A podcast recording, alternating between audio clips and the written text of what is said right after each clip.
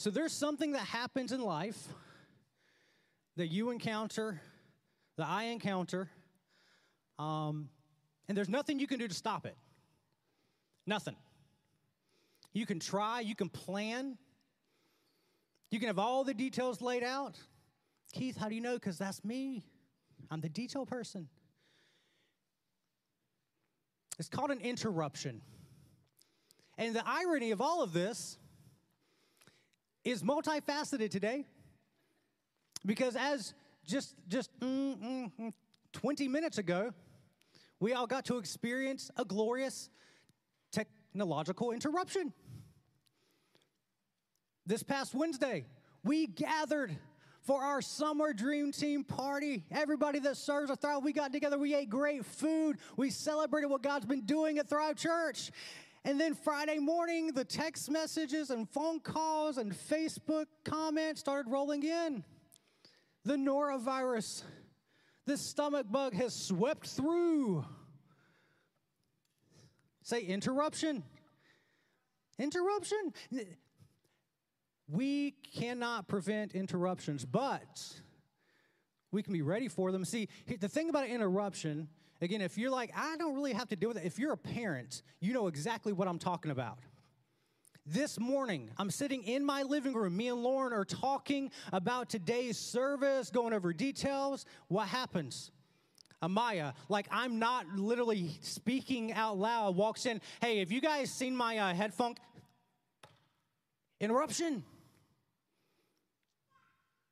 And see, there are some interruptions that can be life changing that can be life altering. And today we're actually going to look at a chapter in the book of Acts, Acts chapter 9, that is layered with interruptions, one after another. But these interruptions have way more bigger, great ripple effect than a kid interrupting your conversation or the sound not working at the beginning of service. So turn with me to Acts chapter 9, verse 1. And today we're going to look at an individual named Paul. Paul is one of the most instrumental individuals, church planters in the New Testament. Two thirds of the New Testament are letters written by him to a church or to an individual. So if it were not for Paul, it would the New Testament would be a lot shorter than it currently is. He traveled, he had missionary journeys, planting churches, casting out demons, performing miracles. But it wouldn't have happened if it had not been for an interruption. You see, before he began to follow Jesus, he was more of this like enforcer. He was a persecutor. He arrested, tortured, and killed Christians. That was his, that's what he did. He was there when Stephen was martyred and stoned to death, holding people's coats. And then when you fast forward in Acts, you see him doing all these miraculous things for the gospel, for, for the gospel going forward, starting churches. How did that happen? An interruption. So let's read together Acts chapter 9, and we're going to read through the first 22 verses, but I promise we're going to have reprieve and commentary in between. So you're thinking, oh, thank God, he's just not going to stand there for read 22 verses. Verse 1. Meanwhile, Saul was uttering threats with every breath and was eager to kill the Lord's followers, so he went to the high priest. Now, let's pause here for a moment. You're like, bro, you just said Paul. Who is Saul? Who is this guy? They are the same person. Saul is Paul, Paul is Saul. Um, in their day and time, in their culture, it was not uncommon for someone to have a what's called a dual name. So for him, the way most scholars unpack it and believe, Saul was his Hebrew name because he's a Jew. So Saul was his Hebrew name, but God, as we're going to read here, is going to call him to go and preach the gospel to Gentiles. So he began around Acts 13. He started going by what's basically like his Roman name, or his government name, I guess, would be Paul. There was no miraculous, crazy, you know, it wasn't like where Jesus said, Hey, you're Saul, now you're Paul, like with Abraham. Nope, it was a decision that he made, and we're speculating why that change occurred. One scholar that I read, he, his kind of take on it was that he went, started going by Paul because the name Saul had this reputation uh, that he was going to persecute and, imprison Christians. So that way he started going by Paul. So there are different viewpoints on why the name changed. But right here, he's Saul. Saul is Paul, Paul is Saul. Okay, verse 2. He requested letters, being Paul, to the synagogues in Damascus, asking for the cooperation in the arrest of any followers of the way. The way is what they called the Christian movement there in the early church. Okay? You didn't know you were going to learn so much. Followers of the way he found there. He wanted to bring them, both men and women, back to Jerusalem in chains as he was approaching Damascus on this mission, a light from heaven suddenly shone down around him. He fell to the ground and heard a voice saying, Saul, Saul, why are you persecuting me? Who are you, Lord? Saul asked. And the voice replied, I am Jesus, the one you are persecuting. Now get up, go into the city, and you will be told what you must do. The men with Saul stood speechless, for they heard the sound of someone's voice, but saw no one. Saul picked himself up off the ground, but when he opened his eyes, he was blind. So his companions led him by the hand to Damascus. He remained there blind for three days and did not eat or drink. Paul, again, I, I can only imagine there in verse 1 where it says Saul was uttering threats with every breath and was eager to kill the Lord's followers. I, I just imagine him talking through his teeth. Just, eh, just oh, I can't wait to get my hand. Oh, I'm going to take him. I'm going to torch. And this is the guy, this is the one that God decided to use to spread the gospel. Say interruption. Interruption. Here's another one. Verse 10. Now there was a believer in Damascus named Ananias. The Lord spoke to him in a vision, calling, Ananias. Yes, Lord, he replied. The Lord said, Go over to Straight Street to the house of Judas. Not the same Judas that betrayed Jesus, just FYI. When you get there, ask for a man from Tarsus named Saul. He is praying to me right now. I have shown him a vision of a man named Ananias coming in and laying hands on him so he can see again. And I love this. Ananias is just being so real.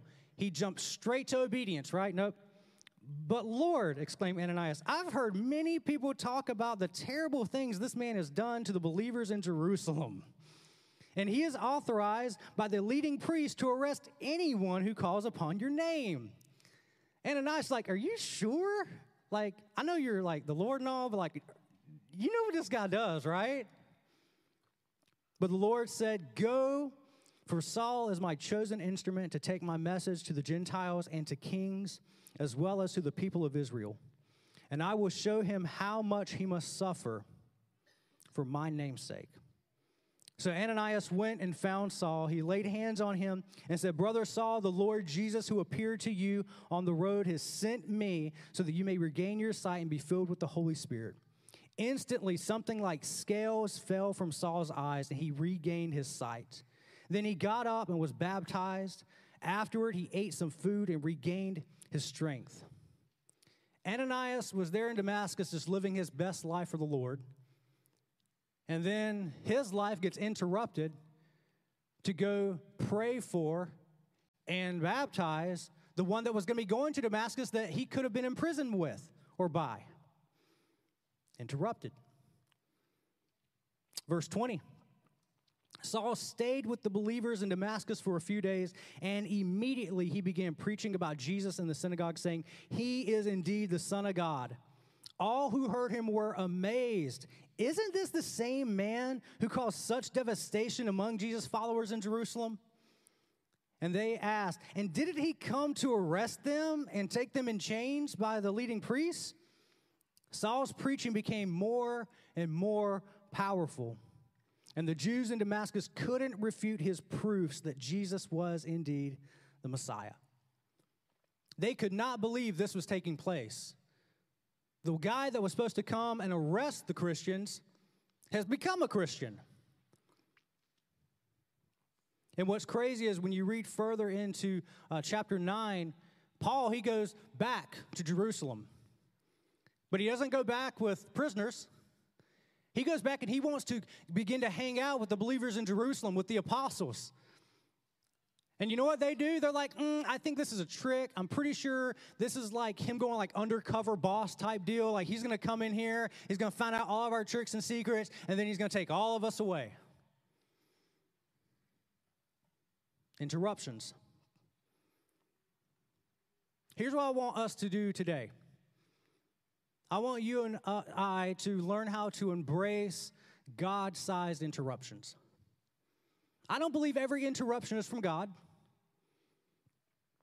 Okay? I'm not the one that's going to say here that everything that's like when a monkey wrench gets thrown in, oh, that's the devil. It might be. It might be the plan of the enemy to wreck stuff. He is out to still kill, and destroy. But it could just be a consequence of my own actions. So I do want to say not every interruption that happens in our life is God moving. I believe that God can use every interruption for his purpose, for his glory. But I don't think he causes every interruption. And one of the most difficult things for you and for me is that we have to surrender our desires, our plans to God. That once we make a decision to follow Jesus, we are no longer our own. We were bought at a price, Paul wrote. And we have to take what I want and I have to lay it at the feet of Christ. I have to say yes to Him and no to me. And it's difficult. Why? Because I'm selfish. I don't want to read the Bible and pray. I want to sit and binge through Netflix. I want to download the new update on Fortnite and just go, just annihilate some kids that don't know how to play a video game. But I have to lay at the feet of Christ. You see, when I first started following Jesus, I had no plan, no desire to be in ministry. Didn't want this. Some days I still don't want this.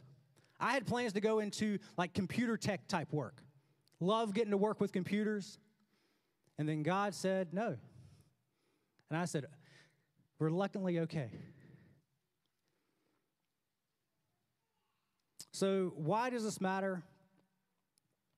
Because if we ignore, if we don't embrace these interruptions, these moments, these opportunities that God places in our lives, then what we're going to do is we're going to forfeit God's best that He has and He wants for us.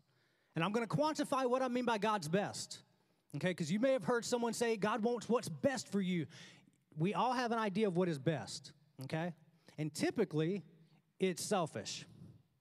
What's best is a fat bank account, full gas tank, and an awesome retirement. That's my best. But is it God's best? I don't know. Because I believe it's different for every single one of us. God wants to use you where you are at. God's best is us living in obedience to Him. God's best is us, again, if we're in this predicament like Paul, he got blinded and he had to get led to a room and hang out for multiple days, blind completely, blind as a bat, and wait for some stranger to show up that will hopefully pray for him.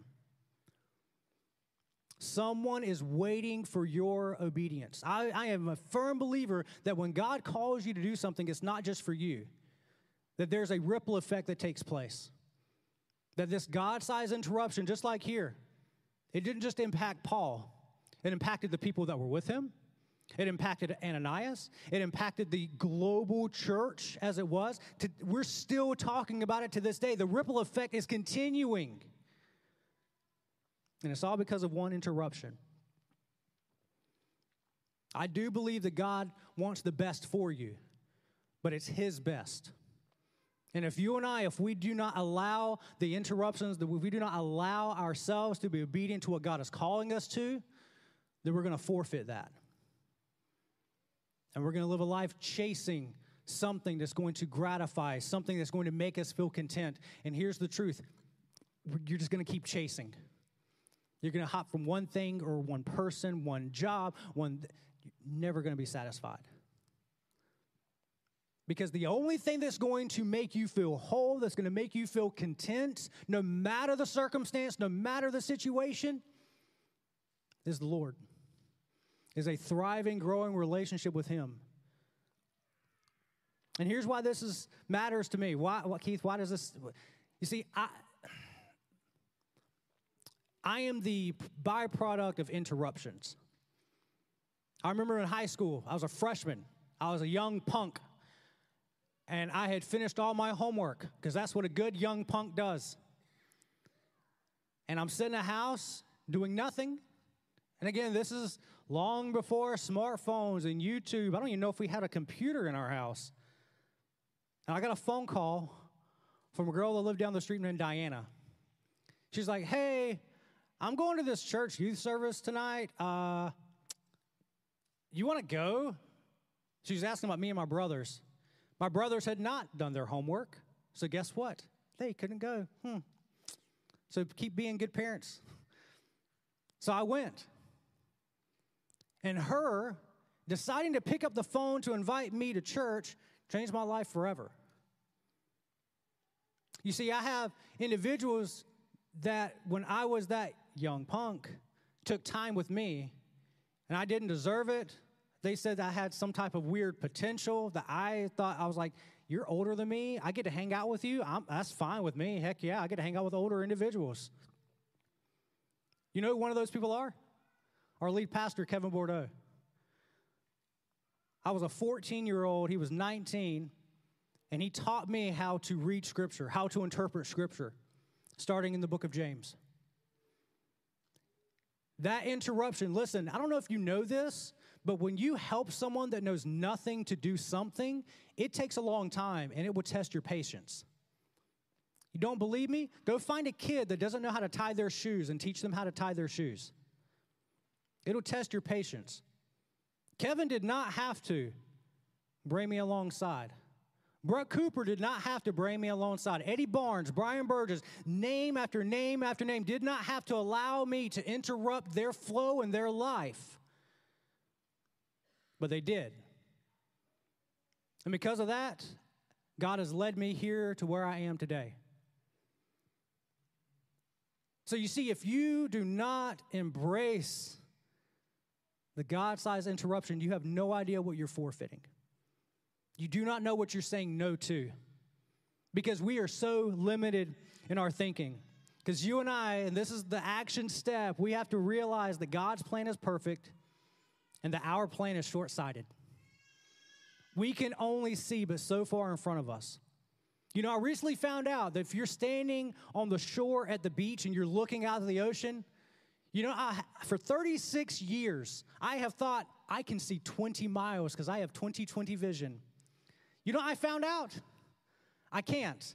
Technically, I'm only seeing maybe around two and a half miles.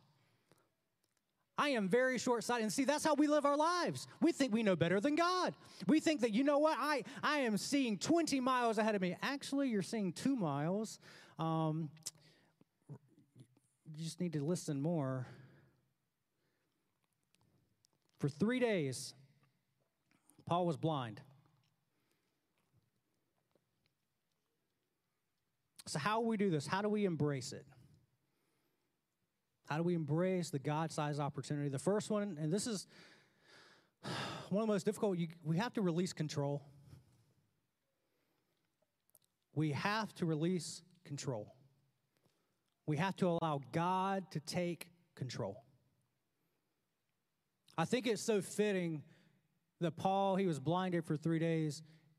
He was in, on his way to Damascus. It wasn't like this moment happened while he was like at his apartment or hotel room in Damascus, like planning out how to destroy the church. He was on his way there. And then he had to be led and guided by the people with him the rest of the way.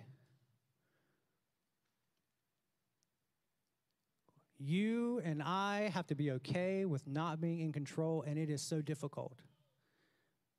I love being in control. I feel like I have to be in control.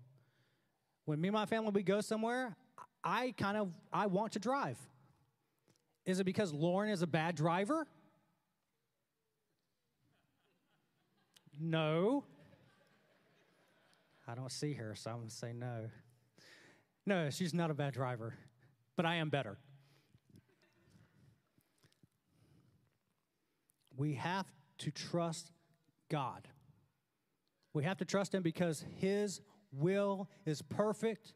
He sees further than our little two and a half mile eyes can see.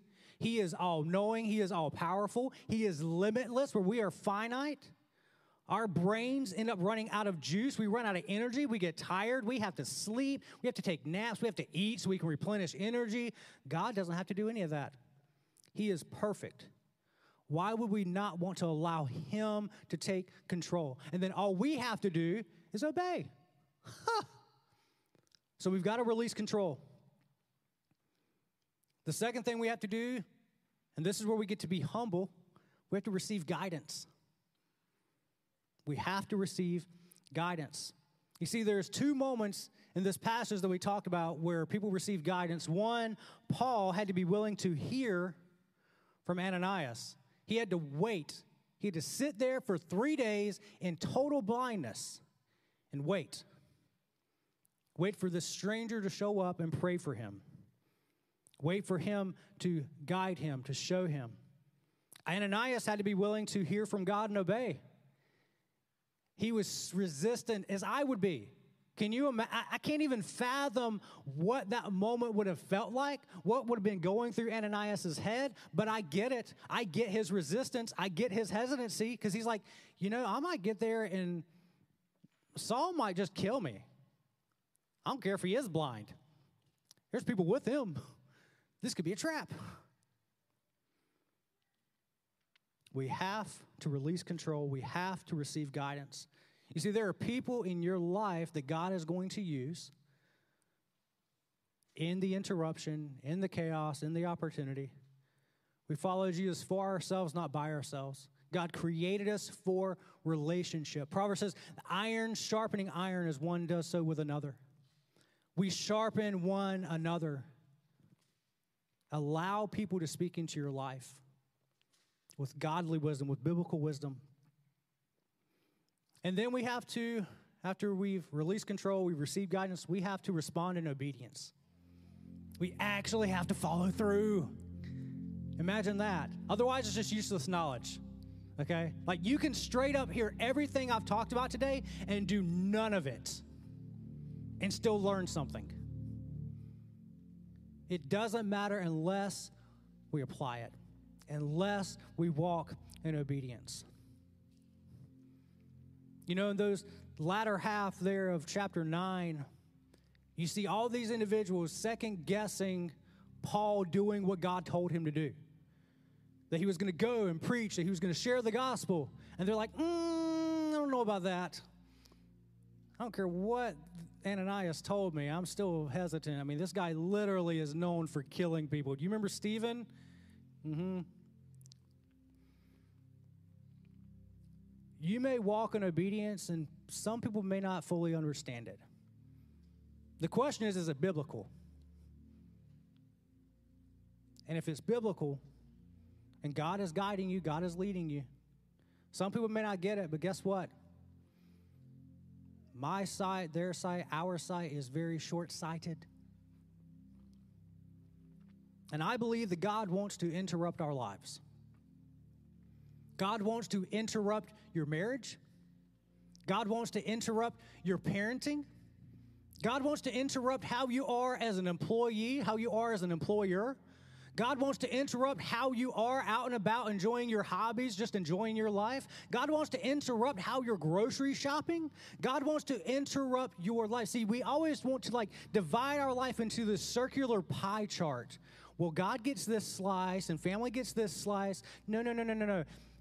God is the crust. God encompasses everything. Your relationship with the Lord should flow into every area. How you are as a husband or a wife, guess what? It should be dictated by how God is moving in your life. It should be this overflow that takes over. But sometimes we all fall victim to, eh, I, am a, I'm a phenomenal follower of Christ on Sunday from 10 to 11, 15. Oh man, I'm perfect and then we forget all about Him. And then we wonder why our lives are in shambles and everything sucks and everything's falling apart. It's because we have relegated Him to just one part of our life. Can you imagine when you read through the book of Acts? I encourage you as we're going through the series, jump ahead. When you read through the book of Acts, these are not individuals that were just allowing God a piece of them. Their entire lives were uprooted for the gospel. Everything. Paul was on his way to be one of the, basically, one of the people in charge within the religious leaders and the religious church of the Jews. And he forfeited all of that so he could go plant churches. So he could get beaten and tortured and stoned nearly to death, left for dead. Guys, I don't even want to like wait in line at a grocery store. I want to find the quickest way in, quickest way out. I am a selfish individual. I can't imagine uprooting everything, saying no to the pleasures of life. Guys, he wrote Philippians from jail, from this dungeon, one of the most encouraging letters in the New Testament, and he was sitting there in the dark, probably covered in poop, probably a better word, but I can't say here. And yet he was talking about counting things joy focusing on things above, not below, while he was literally in a dungeon.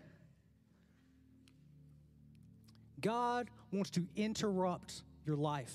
But it's not so that you can be great. It's not so that you can be looked at and admired and lifted high upon a pedestal. Oh, I wish I were like so and so. It is to lift the name of Jesus is that when people encounter you, they encounter His grace, they encounter His forgiveness, they encounter His love, they encounter Him through you. It's to love God, to love people. But if we don't release control,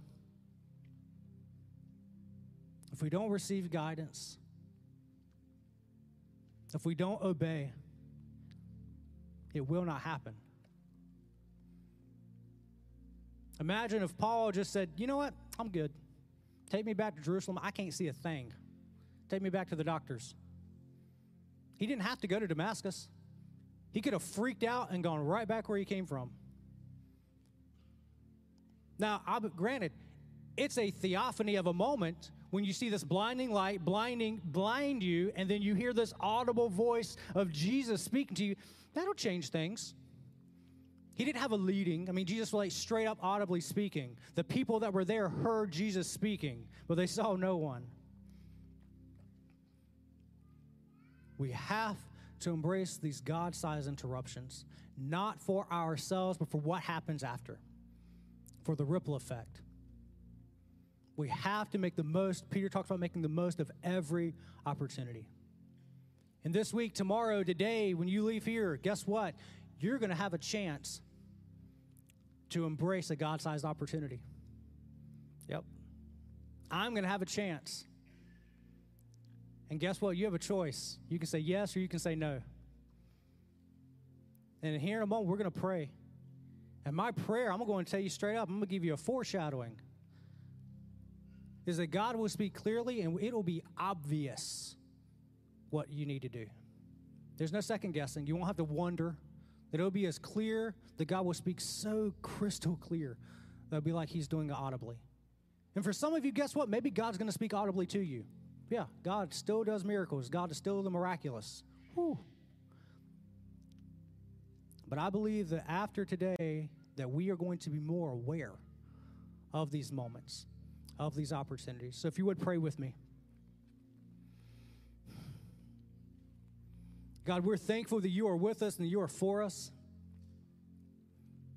God, no matter what we're facing, God, you have not left us and you will not leave us. Even if we feel like you're a million miles away, even if we feel like our prayers are just, just hitting the, a ceiling, God, you go are so beyond that. God, I pray today, God, help us to see the opportunities, God, the interruptions, God, that causes us to stop on our tracks and rethink or how we think or how we live our lives, our habits. God, I pray you interrupt toxic relationships today. God, I pray that you interrupt addictions. God, I pray that you interrupt uh, self worth issues. God, I pray you interrupt anxiety and depression. God, I pray today that we lean into you, into your goodness, into your kindness, into your love and your grace and your mercy and your peace. God, you are above every experience that we could have, whether good or bad. God, help us to surrender fully to you, to lay our lives at your feet. God, to use us as you desire, as you wish. God, guide our steps. God, guard our hearts. God, allow us to hear you and to obey. God, let us not resist, but God, let us follow you completely. And as we continue to pray this morning, if you don't have a relationship with Jesus, this is your interruption. Just like Jesus meeting Paul on that road, you have an opportunity to follow him today. Jesus and his death and resurrection was the greatest interruption of humanity. Because in his finished work, we can have a relationship with God, and it's to believe and to confess, as it's written in Romans. To believe that Jesus was God in the flesh, that by his death and resurrection, that we can be forgiven of our sins and have eternal life. And it's to confess that. As a way of confession, if you want to make a decision to follow Jesus today, I want you just to pray this prayer with me and say, God, I admit that I'm a sinner.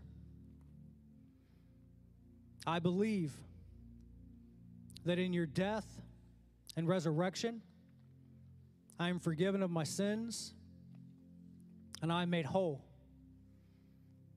I confess that you are Lord of my life.